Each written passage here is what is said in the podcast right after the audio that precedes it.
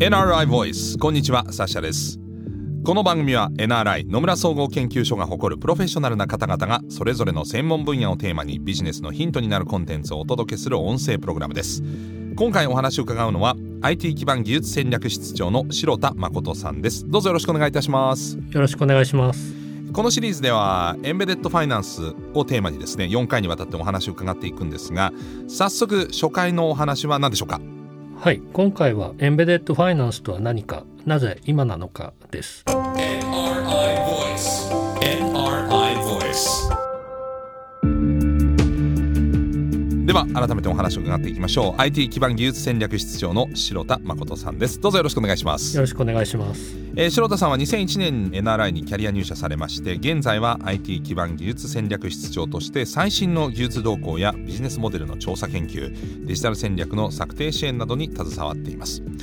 ご著書としてはですねフィンテックの衝撃のほかベストセラーとなったクラウドの衝撃ビッグデータの衝撃などと、えー、なっています。はい、えー、もうずっともう20年一本でやってきたということですねこの分野で。そうですね、えー、はい。今回は IT 技術と関わりの深い金融サービスがテーマということで、まあ、あの実はかなり日常的な、えー、身近な話題ということでまずこの全体のこのエンベデッドファイナンスということがこのシーズンのテーマになるんですがどういったお話になるんでしょうか？はいファイナンスというキーワードが入っているかと思いますけども、えー、その名の通りですね、金融に関する話題にはなりますけども、えー、従来のですね、銀行、証券、保険といった金融機関や、あるいは最近のフィンテックベンチャーが主体となって提供する金融サービスではなくてですね、はい、小売や通信、あるいは IT 企業といった、いわゆる非金融の企業が中心となって提供する金融サービスの話です。はいその意味では、えー、金融業界の方だけではなくてですねさまざまな業界の方に聞いていただきたいと思います。はいそこでこのエンベデッドファイナンス、まあ、あまり聞き慣れない言葉なのかもしれませんがエンベデッドっていうのはエンベッド英語でいうところの組み込むっていうところから来てるんですけどそれを、えー、受け身なので組み込まれた金融ファイナンスということになりますがそもそもこのエンベデッドファイナンスは何なんでしょう？そうですね。あの日本語訳の通りではありますけども、えー、金融以外の事業を展開する非金融企業が、えー、自社の既存のサービスに金融サービスをまさに組み込んでですね、うん、提供する新しい金融サービスの潮流です。なるほど。代表的なサービスとしましては最近 BNPL と呼ばれているサービス。これ、えー、Buy Now Pay Later の略になりますけども、はい、こう呼ばれている後払いのサービスが挙げられます。なるほどこれは Buy Now ですので商品を即入手できる一方でですね、うん、Pay Later ということで支払いは後でよくて、えー、しかも翌月一括払いではなくて34回に支払いを分割できるというものです。ですので、えーまあ、すぐ商品を手に入れたいんだけれども、うん、ちょっとまあ手持ちのお金がないと、まあ、そういう時にこの BNPL というサービスのオファーがですね提示されると消費者としてはですね、はい、非常にこう購入しやすいということで、うん、えー、まあ、購入の背中を押してくれるような、まあ、そういうサービスになっています。クレジットカードのリボ払いとは違うんですか？そうですね。あの近いものではあるんですけどもクレジットカードをそもそも作る必要が全くないんですね。なるほど。ない人でもできる。そうですね。ですので、えー、学生さんとかですね、はい、まあ、そういう方でも利用できるということで非常に今盛り上がっているサービスです。うんでこのエンベデッドファイナンスその非金融のサービスにまあ金融が組み込まれているということですが、まあ、あのしばらく前に結構話題になったこの異業種の金融業への参入。これとはまた違うんですか？そうですね。単純な異業種の参入ではありません。例えば今までですとエレクトロニクスメーカーのソニーさんがソニー銀行とか、はい、ソニー損保とか、まあ、そういう形で金融業に参入をしてきた例っていうのはたくさんありますけども、はい、今言われているエンベデッドファイナンスと言いますのはまさにですね自社のサービスに金融のサービスを組み込むというところがポイントになっています。すでに海外では Google、Amazon、それから Apple といったいわゆるビッグテック企業がエンベデッドファイナンスに参入をしているところになっています。なるほど先ほどの例出していただいたように自分でもともとその商品を買ってもらうというそのサービスがあってそこに例えばペイレーターみたいな感じで組み込んでいくという今まであったサービスがそもそもありきだっていうところが違うんですね。まさにおっしゃる通りです。うんそれもあって日本語では組み込み金融とか埋め込み金融あるいはモジュラー金融ということで、うん、えー、呼ばれていたりします。あのだんだん少しずつ分かってきたところで、まあ、先ほど有名企業も名前に出ましたので Google、Amazon、Apple ほとんどの方がこの企業のサービスを何かしら使ってるんじゃないかと思うんですけどもあのこういった企業が提供するサービスのうちどういったものがエンベデッドファイナンスに当たるのか具体的に教えていただけますか？そうですね。例えば Google の例で考えてみますと、えー、Google はですねあのこれまだ日本では提供していないサービスなんですけども、はい。えー、Google マップからですね、えー、Google Pay という、まあ、決済のアプリで、えー、駐車料金をそのまま Google マップ上で支払えると、まあ、そういうサービスを提供しています。これ海外で提供してるんですね。そうですね。で、えー、これまあ条件がありまして、えー、Google マップをですねあの車運転している時のナビゲーションシステムに、え使っていると、まあ、そういうことが条件になりますけれども、その時にですね、え、はい、目的地を設定して、その目的のストリートパーキングの近くに来るとですね、え Google マップ上に駐車料金の支払いボタンというのが表示されます。はいで、えその表示されたボタンを押してですね例えばその駐車するゾーン番号とかですね、うんうん、駐車予定時間、まあ、そういった情報を入力すると Google Pay で支払いが完了すると、まあ、そういった仕組みになってます。めちゃめちゃ便利ですね。そうですね。でもこれももともとそのマップの機能があって、はい、そこにその支払いができるという金融の部分が組み込まれてるわけですね。はいおっしゃる通りです、はい、その他ですとはい、もう一つアマゾンの例でいきますと、えマゾンのマーケットプレイスに出店している比較的小規模な企業が、まあ、たくさんあると思いますけれども、はい、えー、そういった企業向けにですね融資のサービスというのを行っています。はいこちらの場合ですと例えば今までアマゾンに出店している小規模企業がお金を借りたいとなると外部のま銀行なんかに行ってですねいろいろと書類を書いて、うん、融資の申請をするというのが当たり前でしたけどもそう、ねえー、そうではなくてアマゾンの世界の中でですね融資まで受けられると、まあ、そういったサービスになっています。なるほど。そうすると出店もしやすくなりますね。そうですね、えーアップルはどんな事例があるんでしょうか？はい、えー、こちらもですね、アップルの場合はアップルカードというクレジットカードを発行しています。えーでこちらはまだあの残念ながら日本では提供されていないクレジットカードになりますけども、ね。はい、アメリカの方では、えー、発行がされていてですね、えー、特徴としてはこれ iPhone で全て完結する形になっていまして、はい、えー、iPhone からカードの申し込みをして、えー、iPhone の上でですねバーチャルカードというような形でクレジットカードがえー、発行されてですね、はい、で、えー、iPhone の上でですねクレジットカードを使っていくというような形になっています。まあ Apple Pay の中に組み込むということですね。そうですね。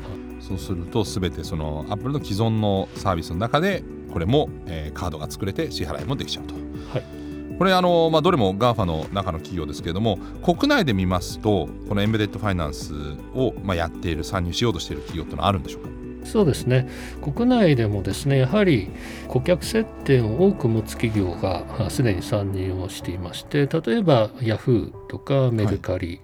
あるいは ANA ヤマダホールディングス、まあ、こういったところが少しずつですねこの世界に参入をしてきているという状況です。例えば、はい、えー、ANA さんの場合ですと、はい、キャンセル保険というですねサービスを提供していまして、はい、こちらまあその名の通りですね悪天候による欠航の恐れ等の理由でですね予約を取り消しあるいは払い戻しした場合の取り消し手数料とか払い戻し手数料というものを保証してくれる保険になっています。はいでこれ今までですとですねあの早めに旅行を計画すると旅券が安くなるとい。うことが、はい、まあ、よくありますけども、ね、ただ一方でですね搭乗日近くになってキャンセルをしてしまうと、うん、やはりその時には手数料が取られてしまうと。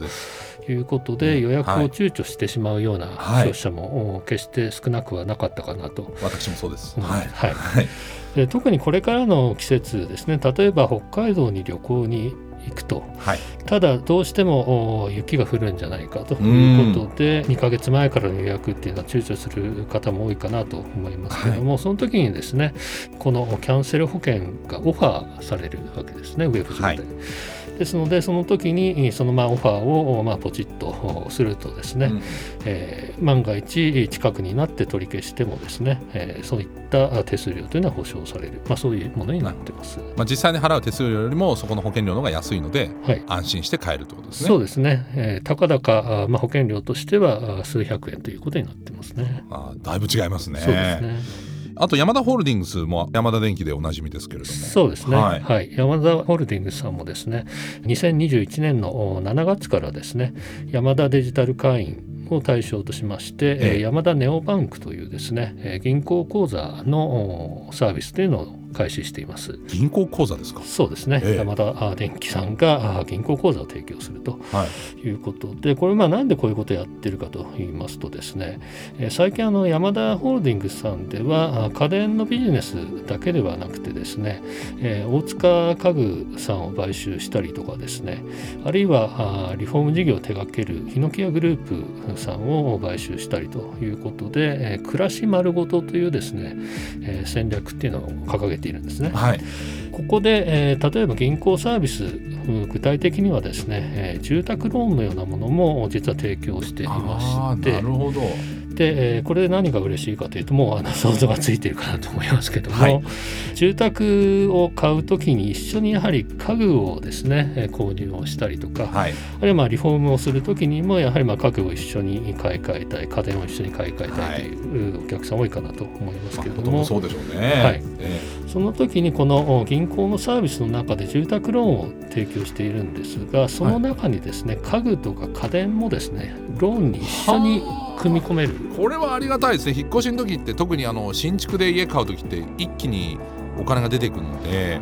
でもローンで組めばそれをまあ何十年かで分割できるからそうですね。まあ月額にしたらビビたる額になりますよね。そうですね。はい。なるほど。これは考えてもみなかったけど便利なサービスですね。そうですね。まあ山田ホールディングスさんとしては単純に家電を売るだけの時代はもう終わったということで、まあ家具とかですね、まあ住宅も含めてビジネスこれから大きくしていこうというお考えのようですね。そうですね。ローンに組み込めるならちょっと一個いいやつ買っちゃおうかなと 思っちゃいますもんね。はい。えー、そして、えー、ここでまさに、えー、今日のテーマの一つでもあるなぜ今エンベデッドファイナンスなのか。時代性っていうのもあるんでしょうか？そうですね。あの似たようなサービスってまあ過去にもあったことはあったんですけどもやはり今あなぜかと言いますと一つはまあ金融機関の立場から言いますと銀行さんの場合はですねやはりこの数年もずっと超低金利というのが続いていますので、ね。はい、えー、まあ、今までのビジネスモデルというのがまあ通用しなくなってきて、まあ、収益が悪化してきていると、はい、まあ、そういう中で、えー、新たな収益源を求めていると。うん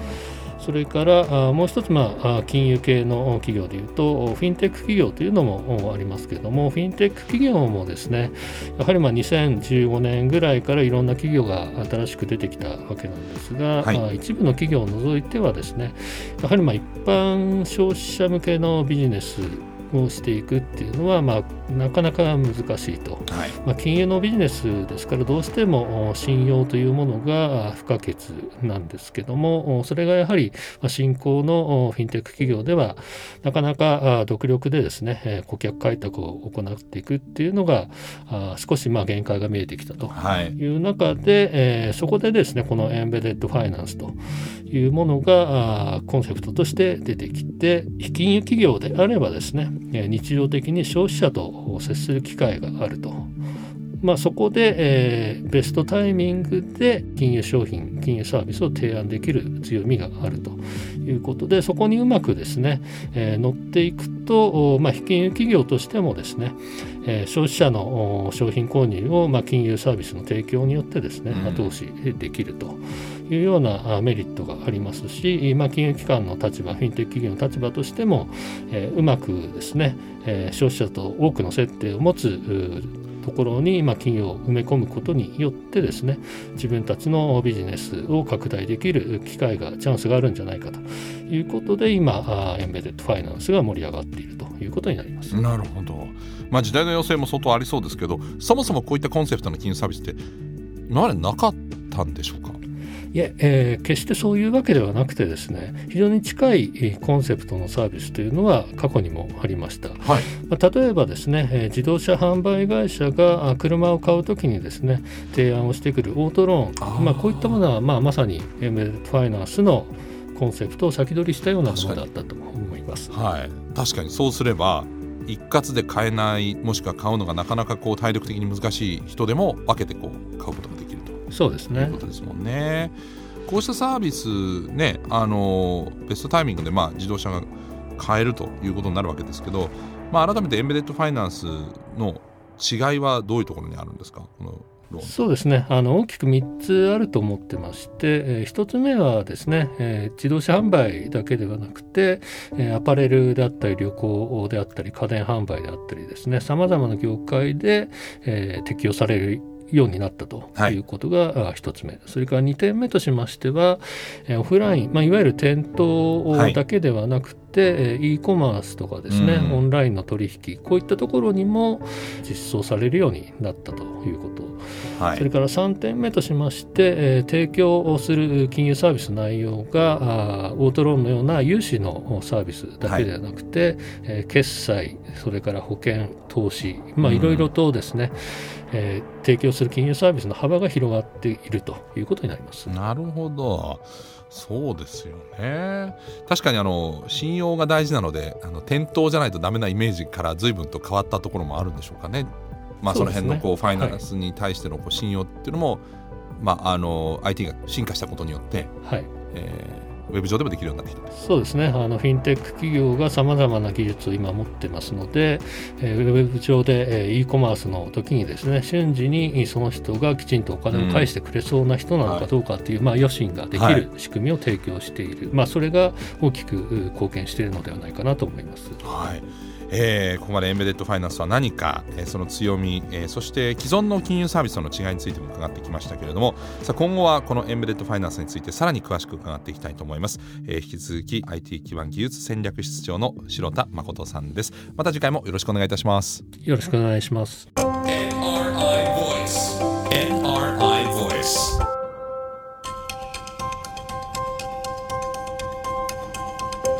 NRI Voice この番組は Apple や Google などのポッドキャストのほか NRI のウェブサイト内からもお聞きいただけます。NRI Voice で検索してチェックしてください。引き続きエメデットファイナンスこれをテーマにお話を伺っていきます。ナビゲーターはサシヤでした。